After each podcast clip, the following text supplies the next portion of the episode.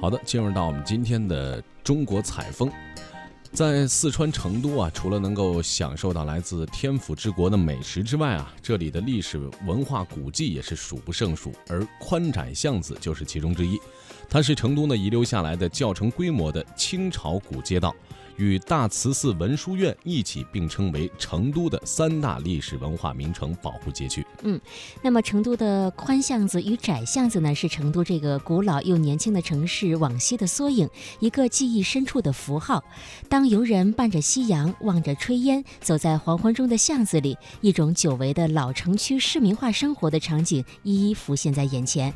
那么，下面的中国采风，我们就将带您逛一逛成都有名的老街宽窄巷子。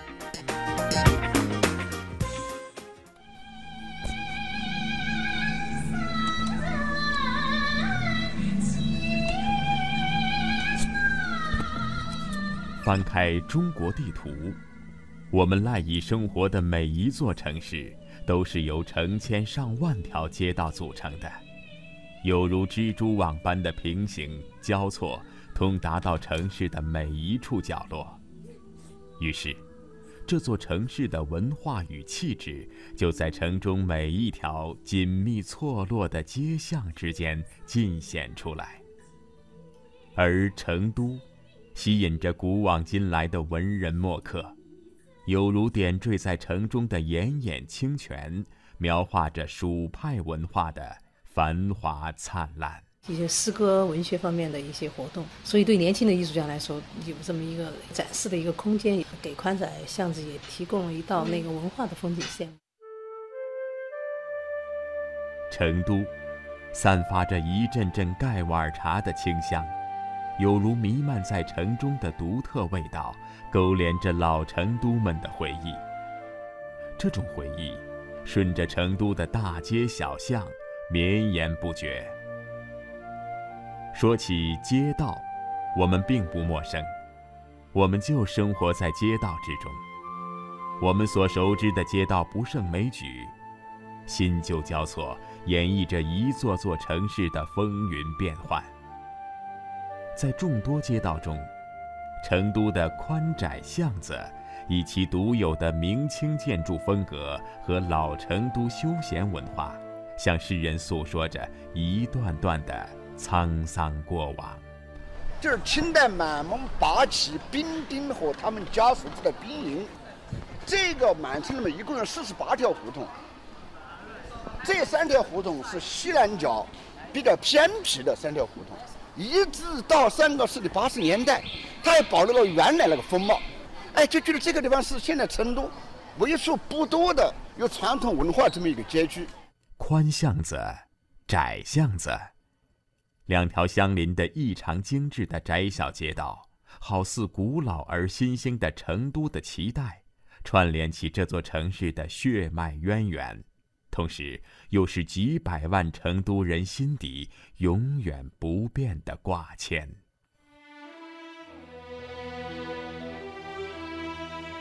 上午九点，当慵懒的成都刚刚开始喧嚣的时候，宽窄巷子的商家们已经开始张开大门，迎接今天的第一批客人了。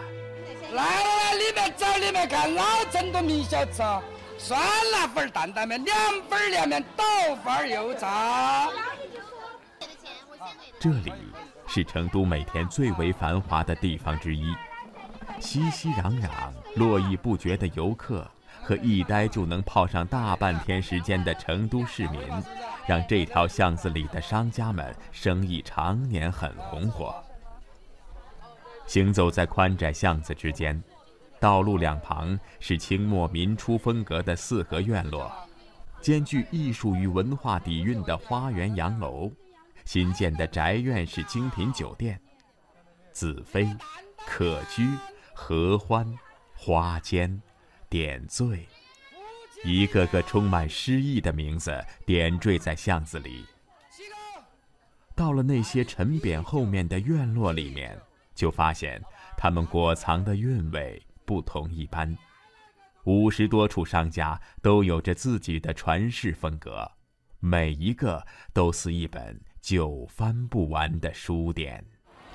海明，哪外来了弟弟？哪有个朋友我吼了他的，我了的。？Hello，好吗？可以。宽窄巷子位于成都市蜀都大道西端，东接长顺上街，西通西城根街，全长约五百米，与大慈寺、文殊院一并称为成都三大历史文化保护区。在上世纪八十年代，由宽巷子、窄巷子和井巷子三条并行排列的城市老式街道及其之间的四合院群落，被列入成都历史文化名城保护规划。从建筑历史文化上看，宽窄巷子可以堪称川西民居的典范。要体验成都的休闲生活，这条巷子是最为原始的标本。对于今天我们脚踏着的这方土地而言，追寻它历史印记的意义非常深远，因为它开创了成都城市历史的开始，而这不得不从当年的少城说起。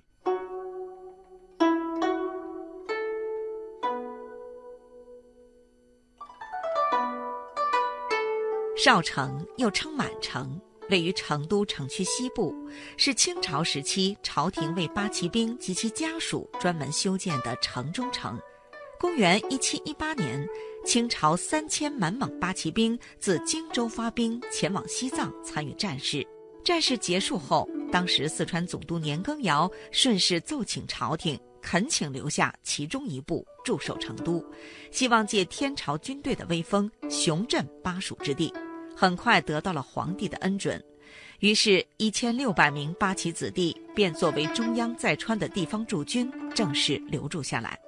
后来，他又指挥所属地在少城之中大搞基础设施建设，新建兵营机关。由于处在战国秦张仪修建的少城遗址上，故人称少城。少城周长两千二百五十多米。城墙高四点三米，有五座城门，其中以大东门最为壮观，上面悬挂着少城旧制和蓟立且崇两块匾额。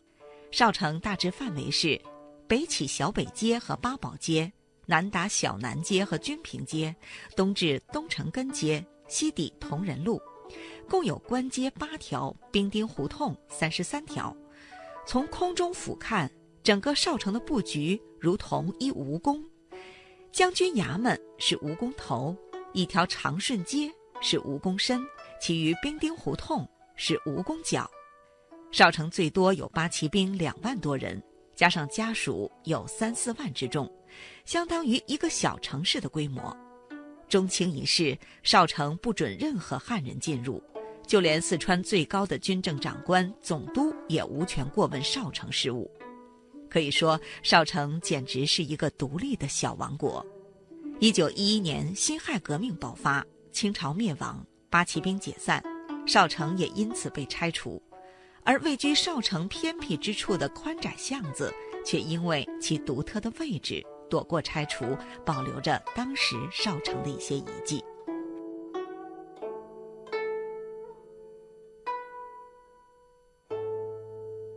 成都的少城。有着三千年的历史，为古老的成都挣足了面子和说话的底气。少城在西蜀时期名气颇大，大文豪左思曾在《蜀都赋》里盛赞：“金城石郭，既立且崇。”到了清代，奇人南下，达官贵人、公子王孙附庸风雅。模仿北京的四合院，在这里修起了一座座府宅，鳞次栉比，这便造就了宽窄巷子今天的格局。文化学者袁廷栋：现在成都这个著名的文化旅游景点宽窄巷子的话，是个简称，实际上呢是三条巷子。巷子是四川话，就是北京的胡同，这三条胡同就是宽巷子、窄巷子、井巷子。简称宽窄巷子，这三条胡同或者三条巷子是平行的，那么形成了一个基本上方形的这么一个格局。这个地方呢，在清代是满城的一个角落。满城就是清代满蒙八旗兵丁和他们家属住的兵营。这个兵营是有城墙的。那个时候，里边的人不能随便出去，外边人不能随便进来，是半封闭的状态的。那么到了清末，这个满城被打开了，打开了以后，汉人也可以进来住了。由于原来是兵营，这个兵营按清代的规矩，不能有商业，不能有工业，什么都不能有，就是一个很清幽的、很绿化的这么一个居住区。正是因为有着特殊的历史背景，我们现在看到的宽窄巷子，在建筑上融汇了南方民居的形式和北方满蒙习俗的内涵。每家院子都呈现着风格比较统一的阁楼式四合院儿。正是因为有这么一些卫戍一方、声名赫赫的中央驻军，成都和川西一带才能够在中华大统之下安抚平静。也正是因为有这些世代骑马习武、封妻印子，人人自生下来就有一份皇粮吃着。笃定有仗则战，无仗则守的队伍，成都乃至川蜀各地才有了安闲的标准版式。老成都的文化特色的话，我是多年来提出我这么一个看法：，不管是成都，而且整个四川，它的传统文化最大的特色，我把它叫做包容或者叫做兼容。因为成都是全国所有古老城市当中唯一的一个移民城市。它把四面八方的好的东西兼收并蓄，然后加以发展。比如说，我们经常说我们的最著名的川菜，很多省来的；川戏很多省来的，对不对？包括川酒都是很多省来的。那么好吃，成都特别讲究吃，非常讲究。那么爱玩，成都一到了双休，大概一半人都出城了，都去玩去了。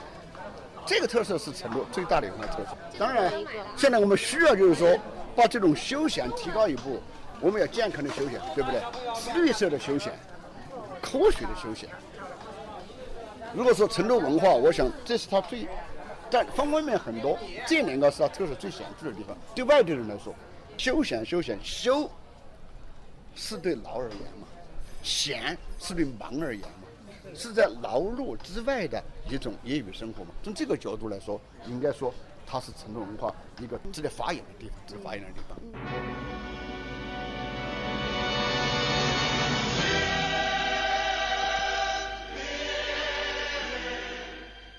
喝茶看戏是老成都的旧式休闲方式，在窄巷子十六号的成都印象，则把川菜、川西建筑。看川戏完美的融合在这里，为这悠久的老巷增添老成都文化内涵，给人最地道的老成都印象。说起它的特点，首先提到的是建筑，青灰的砖墙，有老成都人物雕塑立于门厅，雕花门窗上挂着市井生活的素描画。一个正经的天井，一道天光从顶泻到下面，把各个楼层精美的转角栏杆的木质圈细致地表现出来。底层是悬空搭起的精巧古戏台，每天下午有年过七旬的老人在这里说古论今。正值高朋满座晚饭之时，民乐弹奏便拉开序幕，接着。精彩的川剧表演相继粉墨登场。川剧语言生动活泼、幽默风趣，充满鲜明的地方色彩。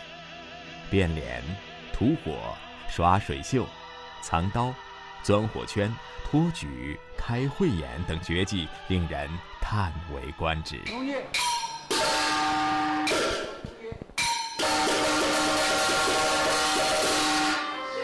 喝茶看戏，看戏喝茶，四川人把这两种休闲方式演绎得淋漓尽致，似乎中国再没有哪个城市能够与这种闲文化相媲美。今天我们所看到的宽窄巷子是忙碌而又生气的，各家店面都迎接着八方来客，老板和伙计们亲近豁达，与客人交友更是家常便饭。正如大家所言，兼收并蓄、包容豁达是成都的气质，而宽窄巷子便凝聚着成都城市的味道。是一种你在忙碌中特别向往的味道。